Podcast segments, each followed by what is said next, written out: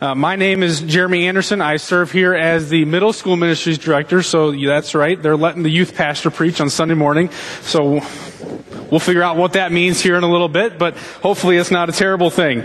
Um, I was watching TV recently, which I don't do a whole lot of, but I saw this commercial uh, for a new shoe. A new shoe that was coming out. It was a basketball shoe. So um, this morning you're going to hear me talk a little bit about basketball as we go through this because basketball was a huge part of my life uh, growing up and still something that I really enjoy. And this commercial came on for this new basketball shoe. And you know how these commercials go, right? They, they, it comes on a TV and it shows this brand new, cool looking shoe, and um, the person wearing it is some ridiculously fit athlete who can do amazing things. And you watch them making great cuts and uh, sinking jump shots and dunking the ball. And you're like, wow, maybe if I got that shoe, I could do that right? And I remember as a kid, I used to think that. You know, you'd see the TV commercials. You remember seeing the Gatorade commercials, and they sweat like red, and you're like, I gotta get Gatorade. That would be really cool. Because as a kid, you just look at it and you take it at face value. And had I actually gone forward and bought that new shoe, I would have been really disappointed when I found out that the baller skills do not come with the purchase of the merchandise. Right? I would have been really disappointed when I slipped those new shoes on, stepped out on the court and expected to perform like LeBron James or Steph Curry or whatever, and I, I couldn't. I'd be like, but I bought these shoes. What's going on? They should probably put a disclaimer in there about that just for, you know, those who do buy them thinking that the skills come with. But anyways, uh, I thought this recently too about myself. About a week ago, I, I took my brother-in-law golfing for his birthday and I, I enjoy golfing, but I'm terrible at golf. Alright, so if you ever if you're good and you want to take me out and teach me something, I'll totally go because uh, I got to learn a thing or two. And, and we were we were on the course golfing. And I stopped for a second. And I thought to myself, man, I think I kind of look the part of a golfer right now. I got some golf cleats on, a, a, decent set of clubs in the back of the cart, got this sweet hat, sporty jacket, golf glove. I'm like, hmm, I'm the guy that I would look at and think, he must be good at golf. He must know what he's doing. And I, I stopped and thought, I'm like, I wonder how many people I have fooled right now. And so then, then it becomes the mission. Don't let anybody see you take a golf swing because they'll realize just how bad you are right? And I think it's common knowledge to all of us that uh, many of you are involved in sports some way, somehow. You were growing up, or now you have kids who are involved in sports. And it seems to be that we get it that when it comes to sports, you can't just put on the equipment and suddenly become a great athlete. But we're going to talk about this same idea in our spiritual lives this morning. So I want you to turn in your Bibles to 1 Timothy chapter 4. We're going to look at, uh, start in verse 6. If you're using the Pew Bible, it's on page 992. Now, First Timothy was a, a letter written by the Apostle Paul to a, a young pastor named Timothy, uh, if you didn't catch it from the name. And um, what Paul was instructing Timothy in this letter was how to conduct himself as the pastor of a church and how to lead his people. And the portion of this letter that we're going to be looking at this morning is, is a place where Paul is talking about an antidote or some instructions to lead people away from or out of uh, religious apostasy or religious laziness.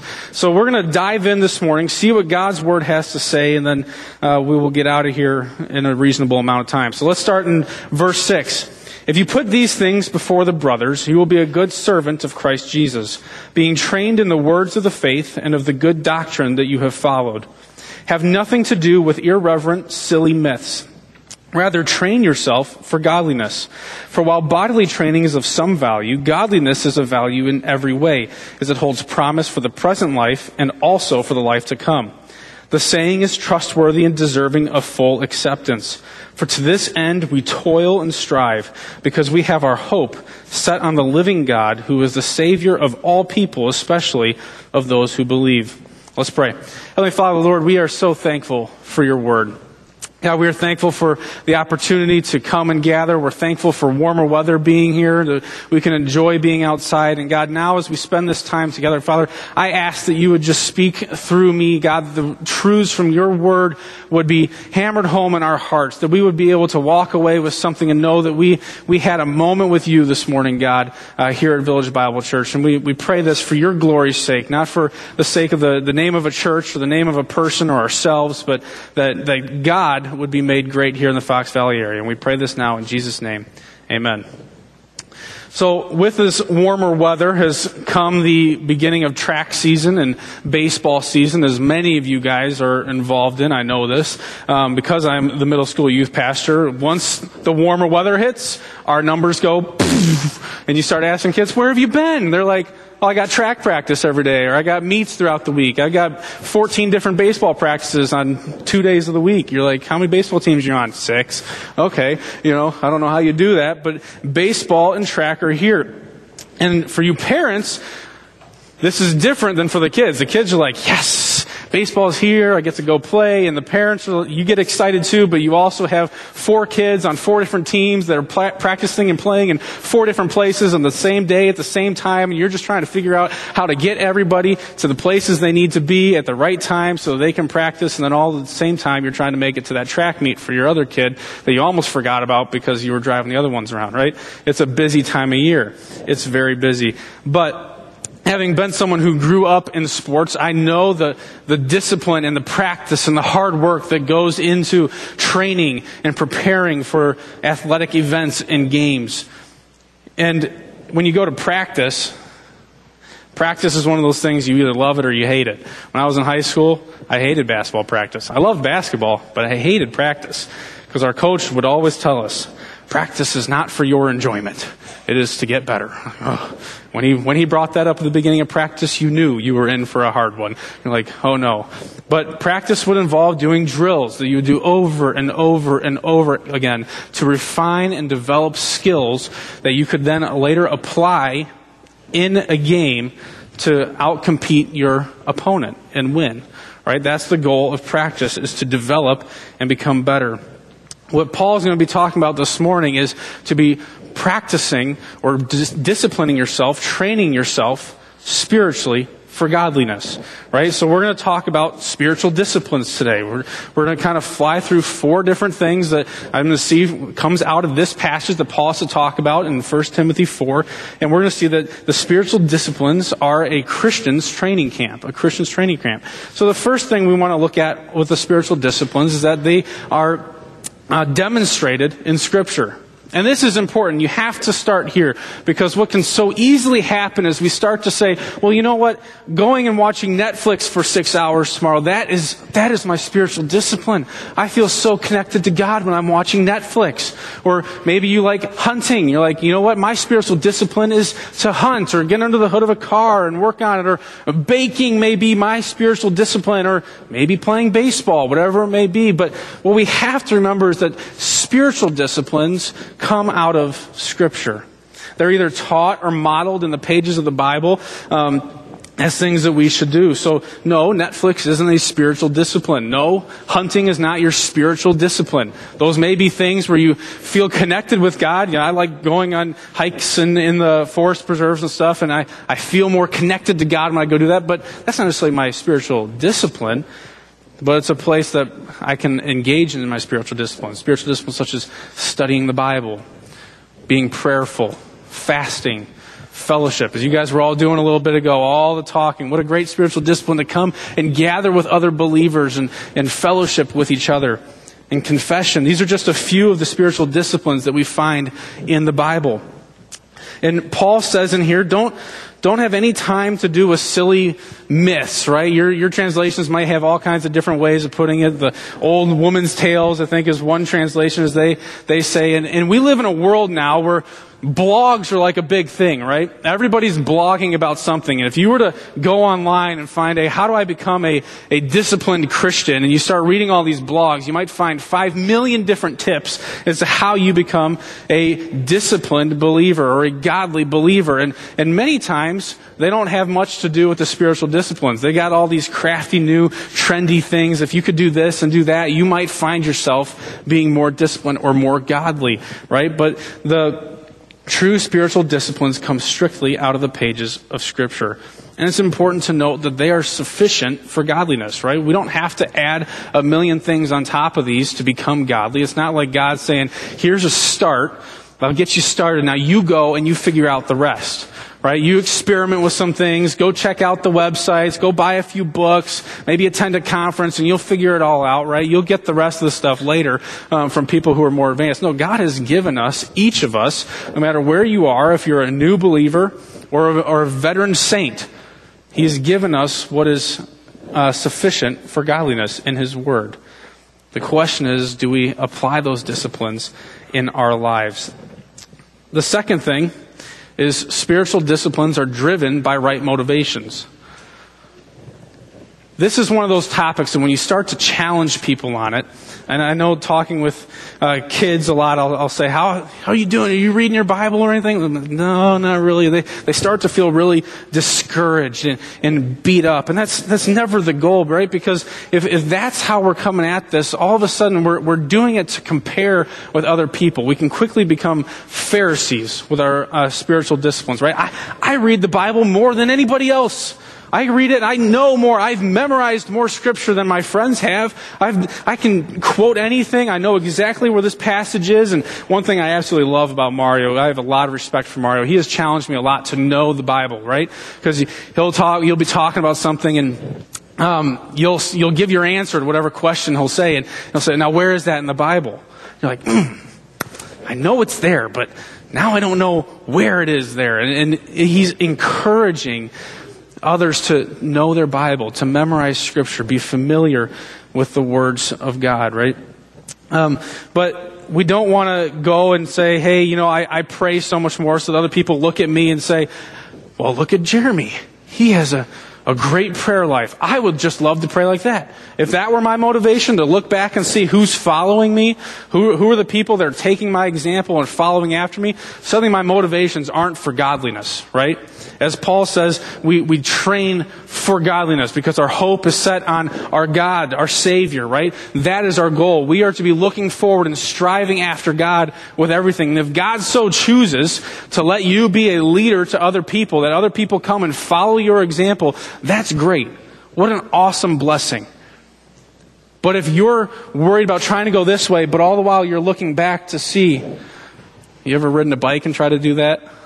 What happens? You start going all over the place. You run off the path, you do crazy stuff, you run into a tree, I don't know. Because you're supposed to keep looking forward. Let God bring those people behind you, but you worry about pursuing godliness. Let that be your motivation. Your motivation is to become like God, to resemble His character in your life. Right? Those difficult days of practice. What gets you through the hard practices? The motivation to win. Like, I want to, I want to compete. I want to win. My senior year, we, we at the beginning, our team meeting at the beginning of the year said, this is our time. We're going to win the state championship this year. I don't care what it takes. We're going to work as hard as we have to do. We're going to win the state championship. So when we're doing practice and our coaches had us run 800 down and backs because we can't get 10 rebounds in a row, and we're like, what is going on? We're like, okay, we got to win, right? We're trying to win. We want to work hard to win right now. And your motivation is what gets you through. Your motivation is what drives you.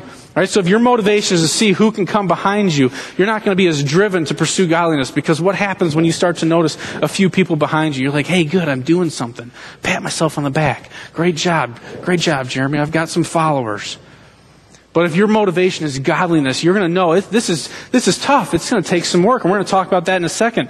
But if I'm pursuing godliness, I know that I've always got to keep working. I've always got areas where I can grow. So if I have two people following me, if I have 800 people following me, I have zero people following me. I know that I am to pursue God in all that I do and pursue godliness because my hope is set in eternity. That's, that's a great hope that we have as believers, right?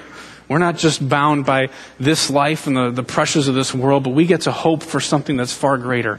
That's what Paul says. Listen, training your body is, is good, but training for godliness is better, right? And we're, we're big on this whole training your body thing right now, right? Everyone's getting back into exercising, eating healthy, and, you know, we will push ourselves so hard. Some of you are training for a marathon right now. Good job. I'm not. But we'll, we'll push ourselves. We'll discipline ourselves. And it's hard, but our goal is to complete something, right? And if we can have the motivation to take care of our physical bodies and what God has given us, which is good just for this life, how much better is it to train for godliness? As Paul says, which is not good for just this life, but life in eternity as well. So, their spiritual disciplines are driven by right motivations. Thirdly, our spiritual disciplines demand concentrated effort. This is where the sales pitch hits a brick wall, right? You can do a great sales pitch, sales pitch for anything, and all of a sudden when you tell someone it's going to be hard, you just, nope, done. I don't want to do it anymore. We live in a world that has become so uh, obsessed at times with convenience. Not that that's bad. I love convenience, right?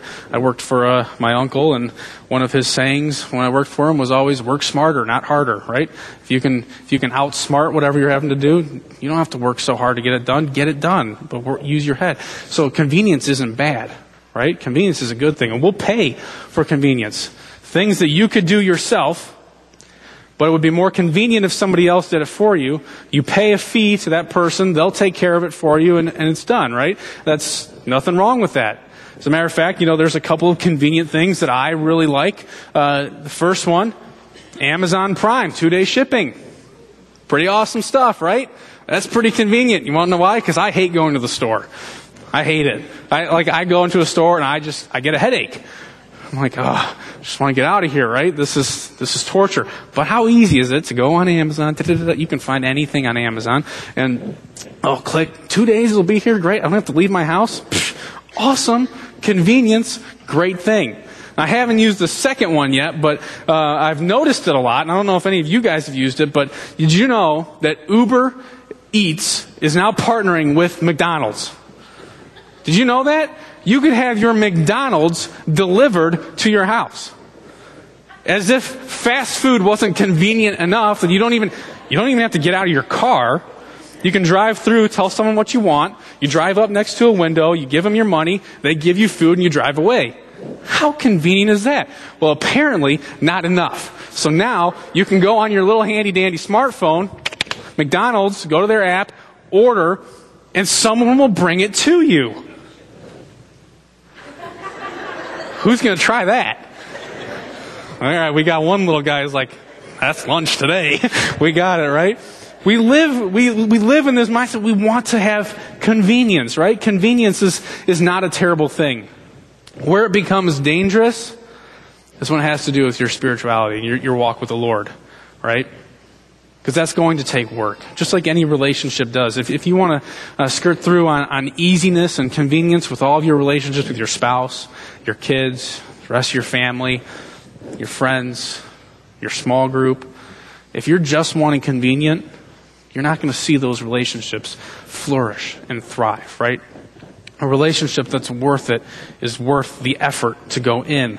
And the same is true with our spiritual life. How often do we have a, a conflict in our life? Maybe you you have a, some conflict in your marriage. And you're like, you know what? I'm gonna, we're going to go to a marriage conference and you go to a marriage conference, and then you, you go home from the marriage conference thinking, hey, this is going to have solved all the problems, and you get home and you realize the problems are still there, and you're like, that conference was terrible. It didn't fix anything.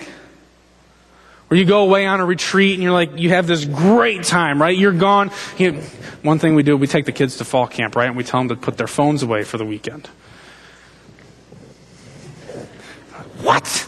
No phones? Trust me, you'll like it. Some are, some don't. I give them that. But others are like, you know, that was actually really nice. And they spend a weekend and they're, they're focused on God and being with the people around them, right? There, there's focused time to be studying God's Word, meditating on it, praying, and, and you walk away from this weekend, you're on this, what we now call a spiritual high, and you're like, this is great. I, I, I love the Lord so much right now. This is so exciting, so much fun. And then three days back into home, you're like, gone. What happened? What happened? You notice anything interesting there? Spiritual disciplines of studying God's Word, being prayerful, meditating on it, fellowshipping with other believers. We can come back home and get so thrown into the busyness of life that we start to neglect those things again. And that spiritual high starts to fade away. We sort of say, well, that was a good retreat, but it didn't really actually change anything for me. You read a book, Here's this book. It's new. It's going to tackle all these issues, and you read it and you go through, and you're still facing those issues, right? You see where this is all going. Those things are good, but they're a start. They're a starting point. Start there, but then work at it. Work with the Lord. Discipline yourself. Train yourself for godliness. If it's worth it to run six miles in one day, you're crazy, but you can do it because it's worth it to you. You want to keep your body in shape. You want to be healthy. You're going to watch what you eat. I love chocolate cake shakes. They're really bad for you. Sometimes you have to say no because you're like, I got to watch my figure. Right? Your goal, your end goal will motivate you to make the right decisions in the process. And when it comes to our spirituality, there's times where we don't really know what our end goal is, right? You get somebody who comes up and says, Hey, you need to read the Bible. Great. I'm going to read the Bible. Okay, you're going to get into this and you're going to fail. Okay? You're going to fail. And a lot of times what we'll do is we'll, we'll approach a spiritual discipline like reading the Bible, and we're going to say, I'm going to read the Bible every single day for a year. You know what? I'm going to read the Bible in a year. The whole thing, cover to cover. Wait till you hit Leviticus right? That's when you all of a sudden, or the or the genealogies in Genesis, and you're like, uh, can't get through this, and then you stop for a day. You stop for two days, three days, a month, and all of a sudden you realize, wait a minute, I was all motivated, I wanted to do this, and now I've failed. Don't let your fear of failure stop you from starting, right? You're going to slip up. We're humans. We fail. But don't let that discourage you. What matters is what you do in response to that. You need to get back up and say, you know what, I missed today, but let me, let me get back into God's Word. I, I haven't been praying as much as I'd like to be praying and spending that devoted time with God where, where I'm not distracted by a million other things. And you know what, let me, let me get back to that. Let me set that apart in my schedule. I was talking to a, uh, teacher at Harder Middle School this week, and um, just yesterday, and she was, or no, Friday night, and we were talking about family stuff, and she was saying, "Well, I know these families; they just don't really do anything now." And I'm like, well, "Okay, I don't know where this is going," you know. And you know, she started talking about no, nobody eats dinner together. It's like not important for people, and I was like, "I know people are really busy; they're they're always running around." She's like, "I know people always just tell me they don't have time for this." They don't have time to get their homework done. They don't have time to spend as a family. But you know what's true? You do have time for what's important to you. You have time. It's there. Everybody's got the same amount of time. It's what you choose to do with it, right? So developing your spiritual disciplines in pursuit of godliness may be something where it takes time right now and you have to be willing to say no to something that's good to make time for something that's better. Say no to the good for what's better and say, you know what, what I need right now, I, if I'm so busy that by the time the end of the day comes, I'm too tired to crack open God's Word, is there something in there that you can say, you know what, I need to say no to this for a season to develop this discipline? And then when you do, do not go and just jump in, you know, going guns blazing, like I'm going to read the Bible every single day. If you don't read the Bible at all right now, committing to read the Bible every single day is probably a bit overkill for you. Start smaller. For those of you training for the marathon, you don't train for a marathon by running a marathon. You start with smaller sprints, then longer. You build endurance and discipline and strength that you might be able to later run the full marathon. But so don't do that with your, your spiritual walk where you just jump in and say, you know what, I'm going to read all of Romans in one day. I'm going to read Leviticus twice this week. Start small with something realistic. Stick with it. Build the discipline. Build your endurance spiritually. And pay attention as you go through, right? Because God's word says this is for godliness. It's for godliness. It's not just for nothing. But you have the opportunity as you go through, as you exercise your body, you start to see progress, you see growth. You might see yourself losing a little weight. You might see yourself being able to run a little faster, run a little farther. What about your spiritual disciplines? Are you, are you watching to, to see the fruit of your spirit, of the spirit in your life?